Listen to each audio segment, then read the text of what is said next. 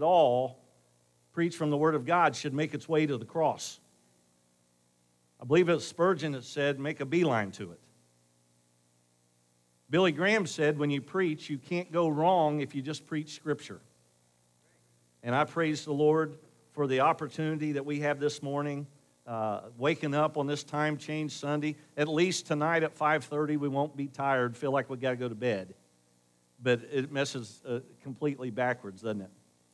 So uh, thank you for being here today, and thank you for your prayers for the Bowman family. That service will be here tomorrow at 1 o'clock, visitation 11 to 1.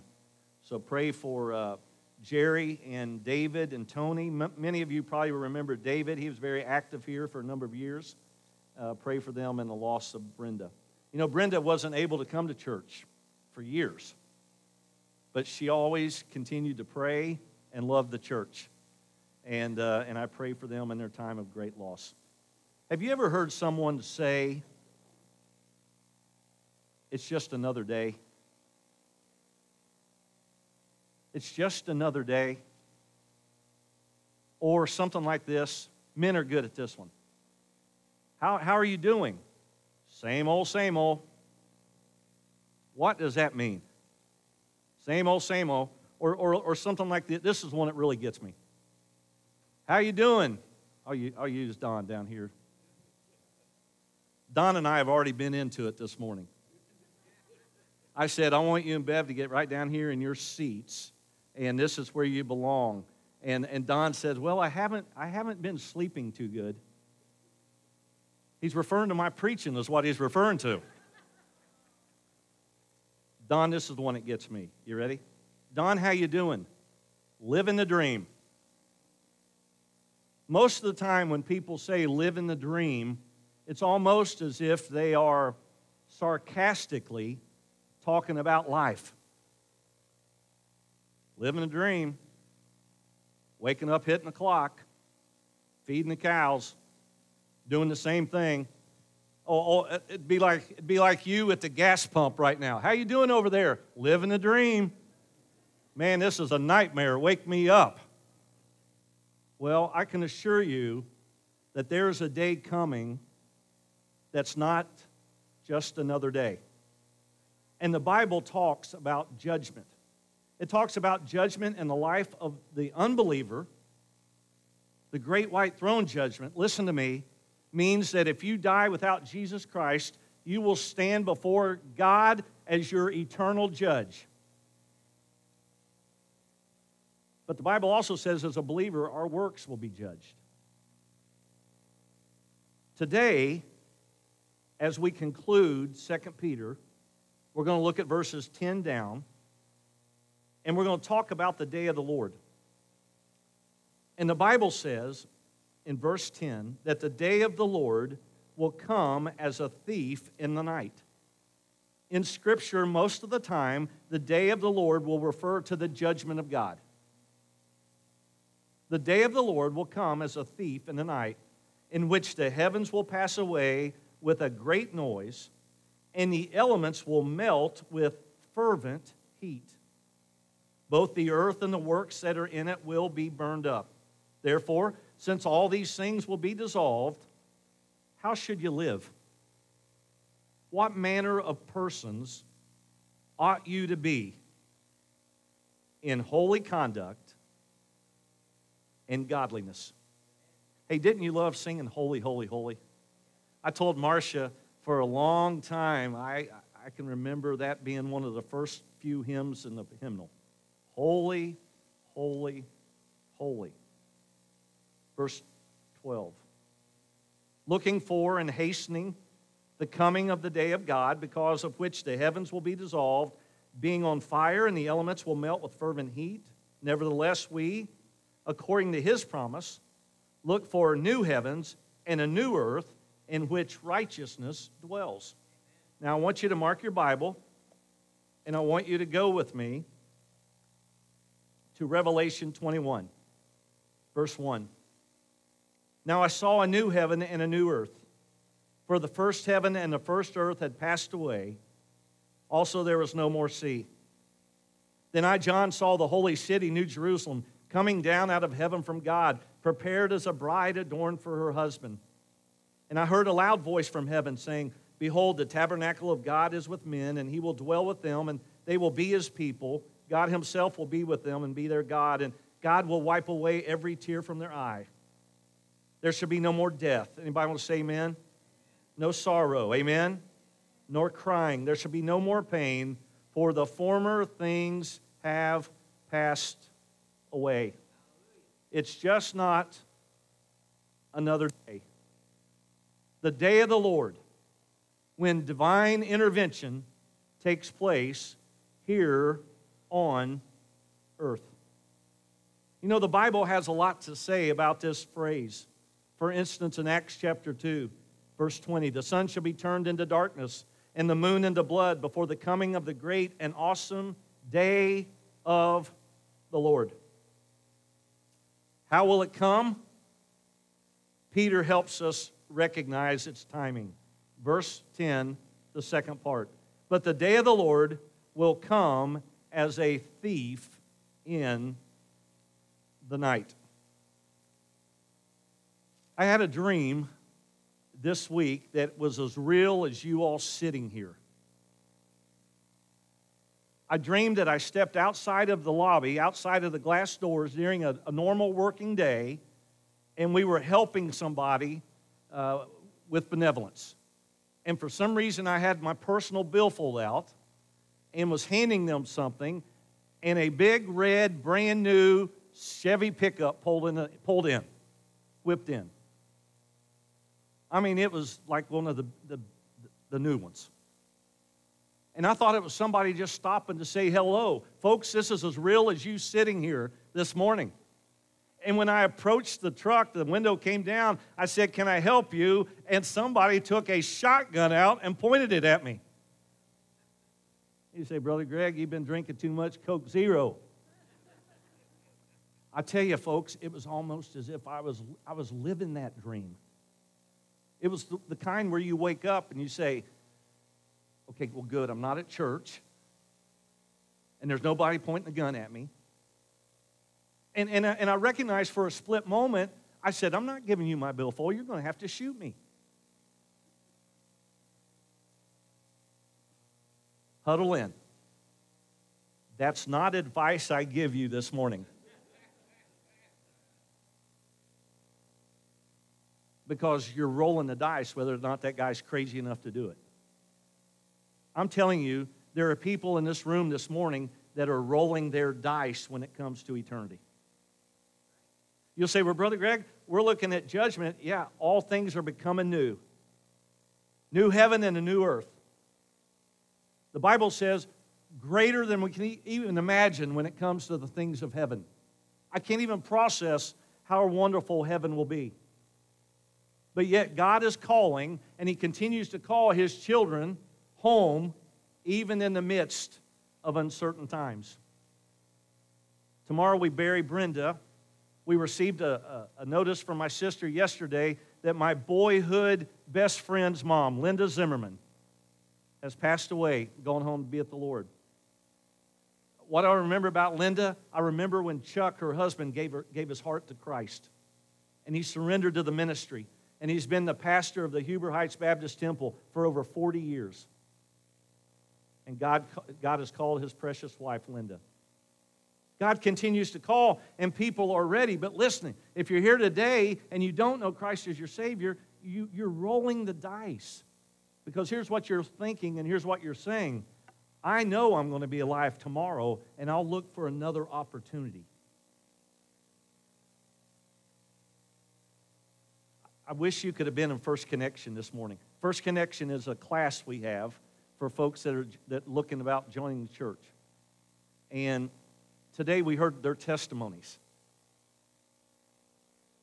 And uh, let's see, where's Steve Adams at?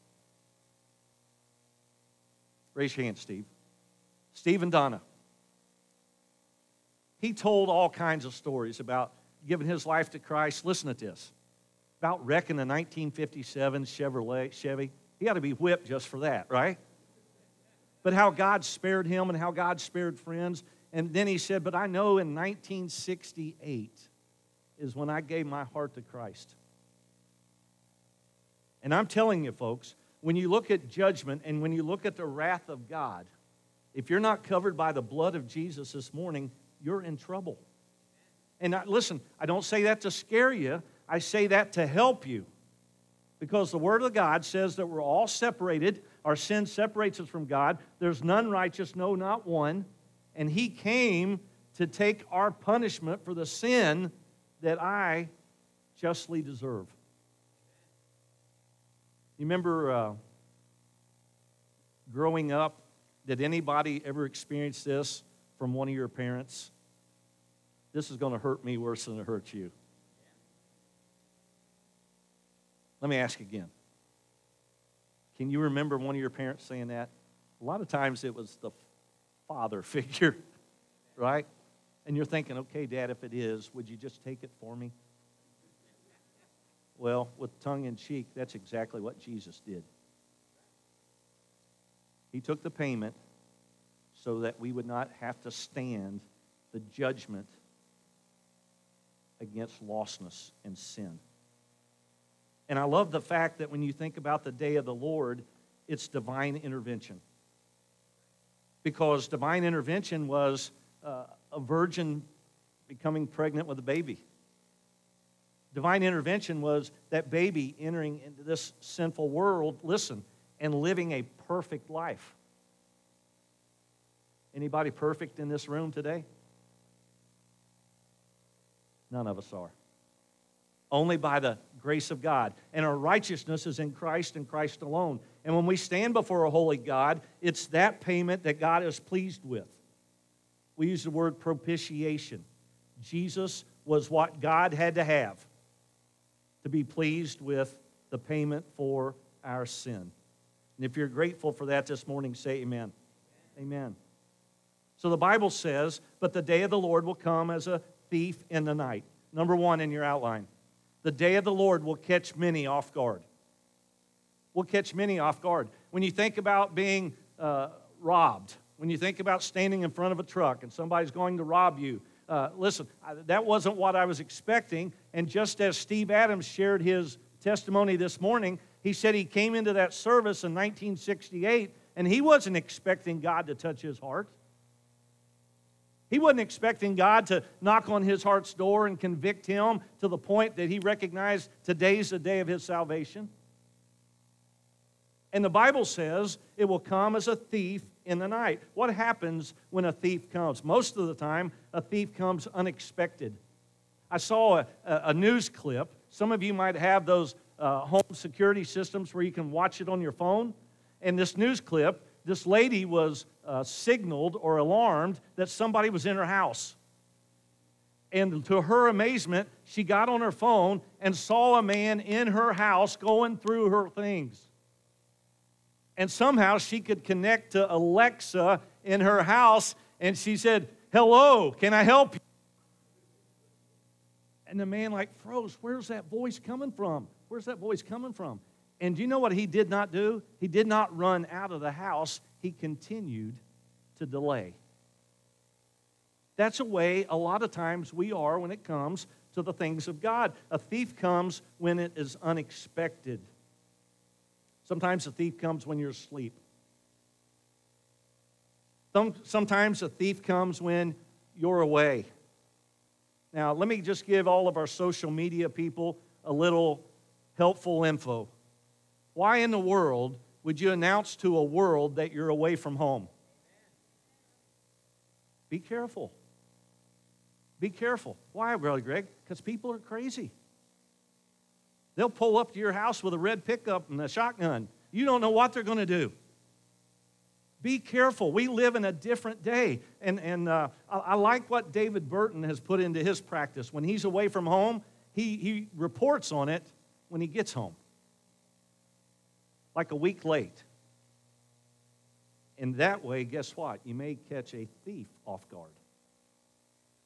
Amen? You're where you were supposed to be. Now, the Bible talks about last times, the Bible talks about last days. In the New Testament, they were looking for the return of Christ. The charge was get ready, get ready. get ready. But here, when we think about the day of the Lord, the Bible says there are going to be some things that take place. I believe uh, the picture here that uh, Peter is writing, he's writing to believers. I believe the picture here is post millennium. I believe this is when God's wrapping it all up. You see, we, we often say to a person who does not yet know Jesus, get ready, get ready, get ready. But sadly, many of us as Christians, many of you are not living like you're ready for the return of Christ. You see, it will be a day unlike any other. What will take place as this thief comes in the night? Verse 10 In which the heavens will pass away with a great noise, and the elements will melt with fervent heat. Both the earth and the works that are in it will be burned up. So Peter writes about the destruction of earth by fire.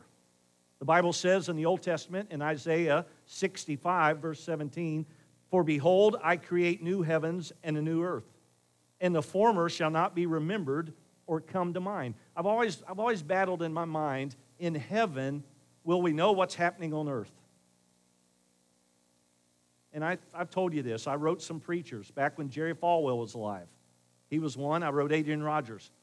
Adrian Rogers said, uh, Dear Brother Greg, heaven is not heaven based on the fact we know or don't know what's happening on earth. Heaven is heaven because we're with Jesus. And then he said, Why would you think we would know less in heaven than we do on earth? Interesting thought, isn't it? Interesting thought. Isaiah says, and the former shall not be remembered or come to mind. Now, let, us take that a step further. You know, the Bible says in heaven we won't be married like we are here on earth. Now, before that discourages me uh, in my relationship with Renee, uh, every married couple look at me. I believe our relationship in heaven will be so much better than our relationship on earth that we don't need to spend the rest of our life worrying about that. When the Bible says that our, our mind can't comprehend, we can't see the things which God has before us. I, I love the fact that, that this promised place of heaven uh, is, is a promise that you and I can lay our head down at night, just as we mentioned to these kids, and remind them that it's a place because God loves us. God loves us. You know, the Bible also says in Isaiah 66 For as the new heavens and the new earth, which I will make, shall remain before me, says the Lord, so shall your descendants and your name remain. New heaven and a new earth. God has to change it.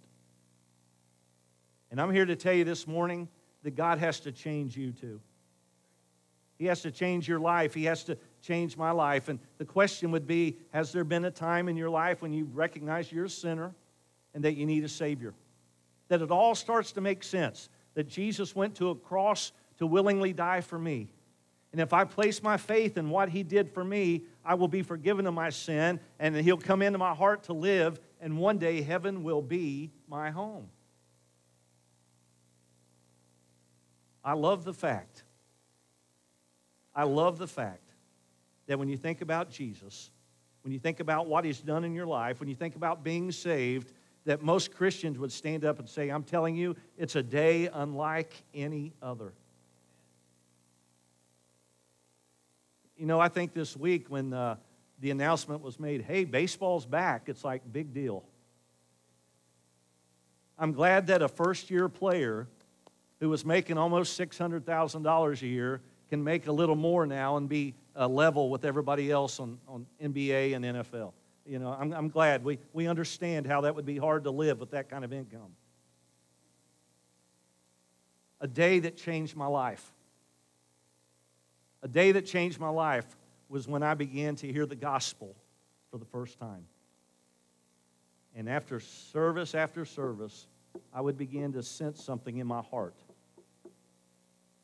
You might be here today and you're young, and, and when you come to church, you, you sense that God may be talking to you. Sometimes people say that when the Holy Spirit's moving, when the Holy Spirit's speaking to your heart, you feel like you're the only one that He's speaking to. That's the love of God. Knocking on something that's temporary to remind you that you're eternal. Everybody's going somewhere when they die. And your decision in life is I choose Christ who loves me, or I deny Christ and I'll follow the devil who lies to me. So, what happens? What happens when this thief in the night comes? Uh, what, what, are we, what are we reminded of? David Jeremiah says uh, he believes that uh, oftentimes God gets our attention by things that are happening. And some preachers would say, okay, we went through a pandemic and we're on the back end of it, hopefully. Amen? And now we're in a watching a war in Ukraine that could easily become World War III in our lifetime. You say, Brother Greg, don't scare me like that, folks. I'm telling you the truth. Ken Tillery and Jay Mabry, we mentioned the, the uh, when Ken prayed last time for Ukraine, we mentioned the interpreter they had named Roma. And Roma uh, has been in contact with Ken, and Roma is stationed somewhere around Kiev or Kiev as we know it. And he's helping in ministry feed people. But sadly, he's having to put his wife and his girls on a train or, or some transportation to Germany to get them away from harm. Folks, this is real. This is real. Uh, when you watch, uh, when you watch families torn apart, when you watch children walking with their uh, mothers, most of most of mothers now, just to survive. We're living in a day, listen, where we have so much focus on the temporary. We need to be praying for the missionaries in that part of the world. We need to be praying. The question was asked to Roma Roma, how do you feel? How do you feel right now? And his first response was, I'm afraid. I'm afraid. When I think of the temporary and the temporary only, I mean, sometimes temporary things are good, right? Temporary driver's license or scary you know, knowing that it hopefully will become official. This relationship is just temporary. I'm glad Renee, when I asked her out the first time, uh, I remember it well at that Cassano's Pizza King on North Dixie. It was one of the most romantic setups you've ever seen in your life. I'm glad when I said, hey, uh, here's what we used to say. We didn't say going out. We used to say, would you like my, would you wear my ring? Oh, you put that, that, that class ring that cost you an arm and a leg on somebody else? What if she'd have said, Yeah, but be reminded this is temporary? Temporary. Some of you love Jesus as long as your life is good. And the first time there's tough times, you drop out of church, you act like God's disappointed you, you get mad at the world. That's not the way to act to somebody who redeemed us and has a relationship that's far beyond temporary. Amen? It's eternal. You know, the Bible says no man can pluck you out of the Father's hand. When you come to Christ, He has you and He'll carry you. But the Bible tells us that the day of the Lord is coming. Judgment is coming. The Old Testament told us that. Joel chapter 2 Blow the trumpet in Zion and sound an alarm in my holy mountain. Let all the inhabitants of the land tremble, for the day of the Lord is coming. It's at hand. Amos. That little chapter 5 that maybe we don't even know much about. The Bible says, Woe to you who desire the day of the Lord. Woe to you who desire it. Judgment is coming.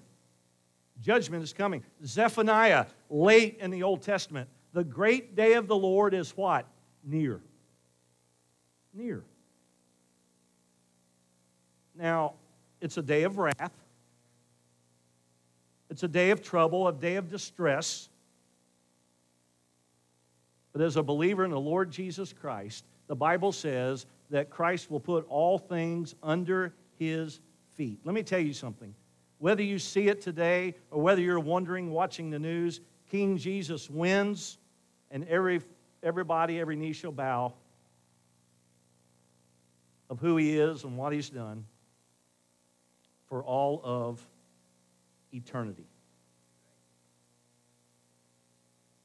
Chapter 3, the Bible says this time, this that comes as a thief in the night, where the heavens will pass away with a great noise, the elements will melt with fervent heat, both the earth and the works that are in it will be burned up. Verse 11. Therefore, since all these things will be dissolved, what manner of persons ought you to be in holy conduct and godliness? Okay? Let me make sure you understand that last word. It says godliness, not godlessness. Godliness. Godliness, Christ in you, resulting in a changed life, re- resulting in a good testimony, a positive word for the Lord wherever you go. Number, number three, there should be a consistent connection between what you believe and how you live. Okay, if, if you missed two, let me back up. What we see is temporary. Let's focus on the eternal. That's what the Bible says. Even, even Scripture, Paul says our body is just tent. It's just, it's just temporary dwelling place. Let's focus on beyond the grave. That's why when we leave the cemetery, there's hope. That's why when we leave the cemetery, we recognize that God is, is not through with this body. He'll change it. That's why if I'm alive when Christ comes, He'll change my body and make it fit for heaven. Why? Because the temporary has to recognize the eternal. Paul said, This mortal must put on immortality. Me. This mortal's not ready for heaven. This body has to be changed. The temporary sometimes clouds our focus. The temporary sometimes clouds our focus of the eternal, and sometimes maybe because it hurts so much. So he says, What kind of life should we live then? Live a godly life. Number three, be consistent. Let there be a connection between what you believe and how you live. You will say, Brother Greg, what do you mean? I mean, what does the world see? What does the world hear? What's the world looking at? How much are we in our Bible? You'll say, it's hard to read. Listen to me, folks. It is hard to read if you're in a hurry. It is hard to read if it's not important to you. Uh, things are important. The, the roadmap, the Bible, is basic instructions before leaving earth. Now, I want to use uh, maybe you're in our congregation this morning and you're a doctor. And I come into your office, and the doctor gets, you know, they've got the folders or, or the laptop. And, and, they, and I walk in, and all of a sudden he starts reading me things that aren't me. You know what I would do? I'd back up and I'd say, I think you got to, oh, wait a minute, wait, what, who are you talking about? You just described somebody that's in good shape with no high blood pressure and the cholesterol. That's not me. That would concern me if what they were talking about was not information on me.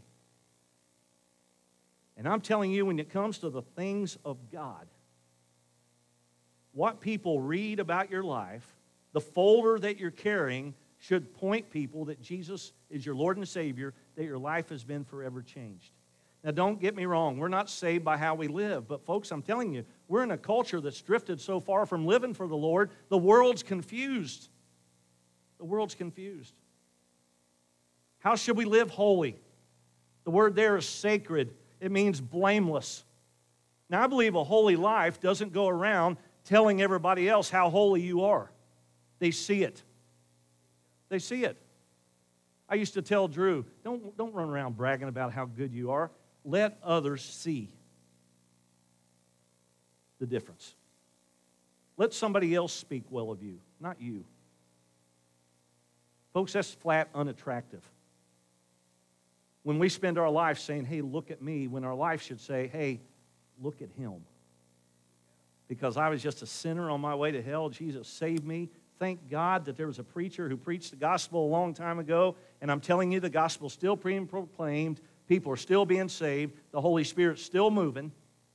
And I guess the question is When was the last time he spoke to you? Don't live in defeat. Trust God.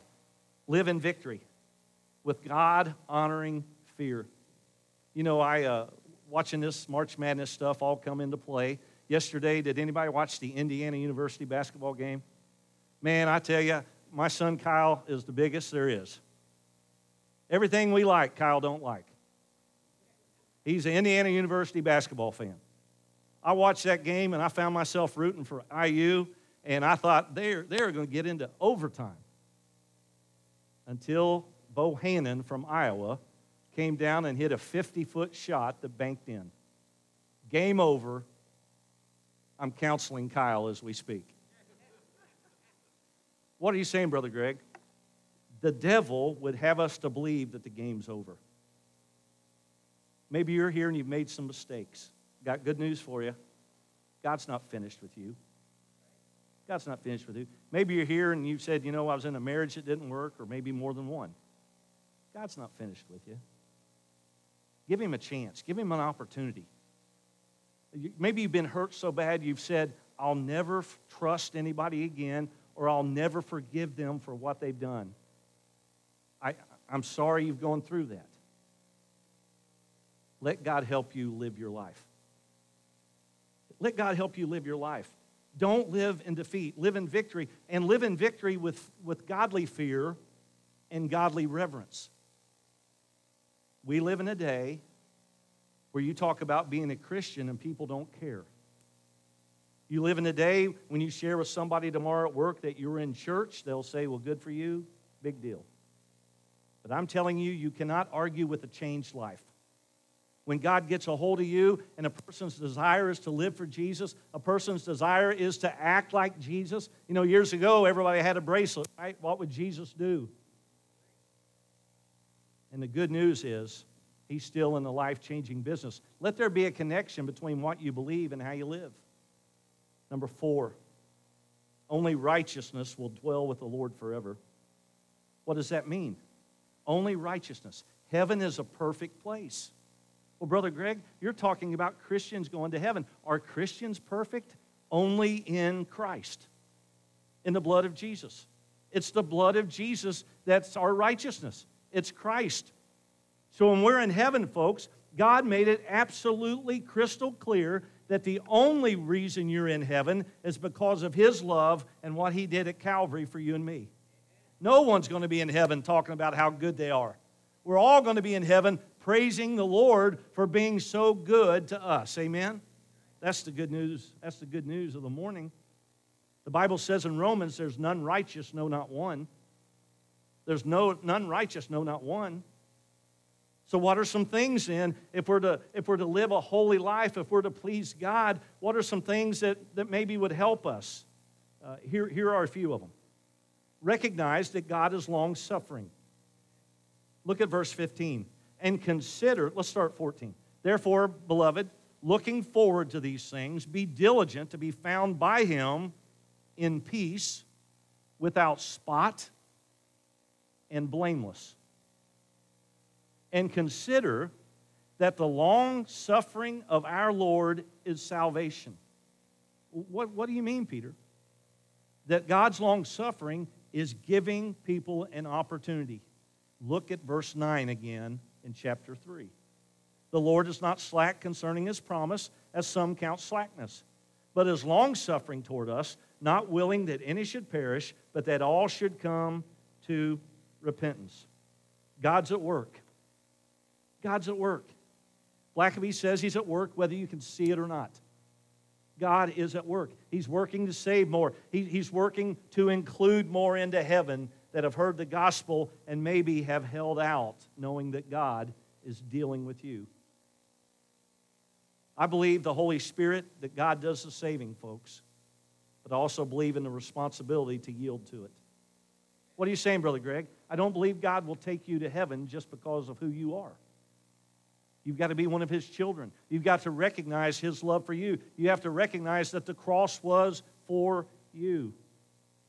Even in this passage, when you get down to verse 15, he refers to Paul as also our beloved brother Paul, according to the wisdom given to him, has written to you. Do you know what Paul's uh, writing was about? Sometimes him and Peter would buck heads. Paul wrote about grace, saved by grace through faith. It doesn't surprise me that, that Peter would be the kind of guy uh, who, who, would, who would want to work for the Lord with intensity. I mean, Peter was the one who said, I'll never do that, I'll never do that, I'll never do that. Drew his sword in the Garden of Gethsemane. Jesus heals the soldier who had his ear cut off and said, That's not the way we're going to win this. You know what he was saying? They're not taking me to the cross, I'm going to it. It's, it's what has to take place. Here's what Paul writes as Peter refers to him Romans 8 19. For the earnest expectation of the creation eagerly waits. Eagerly waits. 1 Corinthians 15. Then comes the end, verse 24, when he delivers the kingdom to God the Father, when he puts an end to all rule and all authority and power. And then even Paul writes to the church of Thessalonica, 1 Thessalonians 4, verse 15 For this we say to you by the word of the Lord, that we who are alive and remain until the coming of the Lord will by no means precede those who are asleep. 2 Thessalonians 1:10 And when he comes in that day to be glorified in the saints and be admired among all those who believe because our testimony among you was believed. So today we come together and we celebrate on Sunday the resurrection of the Lord Jesus Christ. We have so much to be thankful for, do we not? We've got so much to be thankful for. And we are, we are living in, in some unprecedented times. If my faith were based on the news cycle, I would be afraid this morning. But I'm going to place my faith, listen to me, this is for everybody here who's worrying. I will place my faith in the one who controls everything. Even laying my head down at night. Sometimes, sometimes you can't sleep because you're worried. Sometimes you can't sleep because you're stressed out about something. Sometimes you can't sleep because it's a medical issue. But I'm telling you, we can lie down in peace, as I believe Psalms 4 8 says, and we can trust the one who's in charge and recognize that he will take care of us even in the midst of the uncertain. Verse 16. As also in all of his apostle, epistles, who? Paul, speaking in them of these things, in which are some things hard to understand, which untaught and unstable people twist to their own destruction. So Peter brings it back to the false teaching and false leadership that's twisting the message of truth. He says, You know the truth, now be responsible. What do you want me to do, Peter? What do you want me to do? He concludes this way, verse 17. You therefore, beloved, since you know this beforehand, beware lest you also fall from your own steadfastness being led away with the error of the wicked, but grow in the grace and knowledge of our Lord and Savior Jesus Christ. To him be the glory both now and forever. Amen. Grow. Grow in what? Grow in grace and knowledge. Now, here's a problem, and we're about done. The problem is sometimes we grow in knowledge, but we never grow in grace. And I ask you a question as we close. Number five. What would your life look like if you began to grow in Christ? Or Christian, maybe ask it this way What would your life look like if you began to grow again? You know, I, as we get closer and as we get into March here, things are starting to, and they will, turn green. Amen. And old brother Greg will walk out to the shed.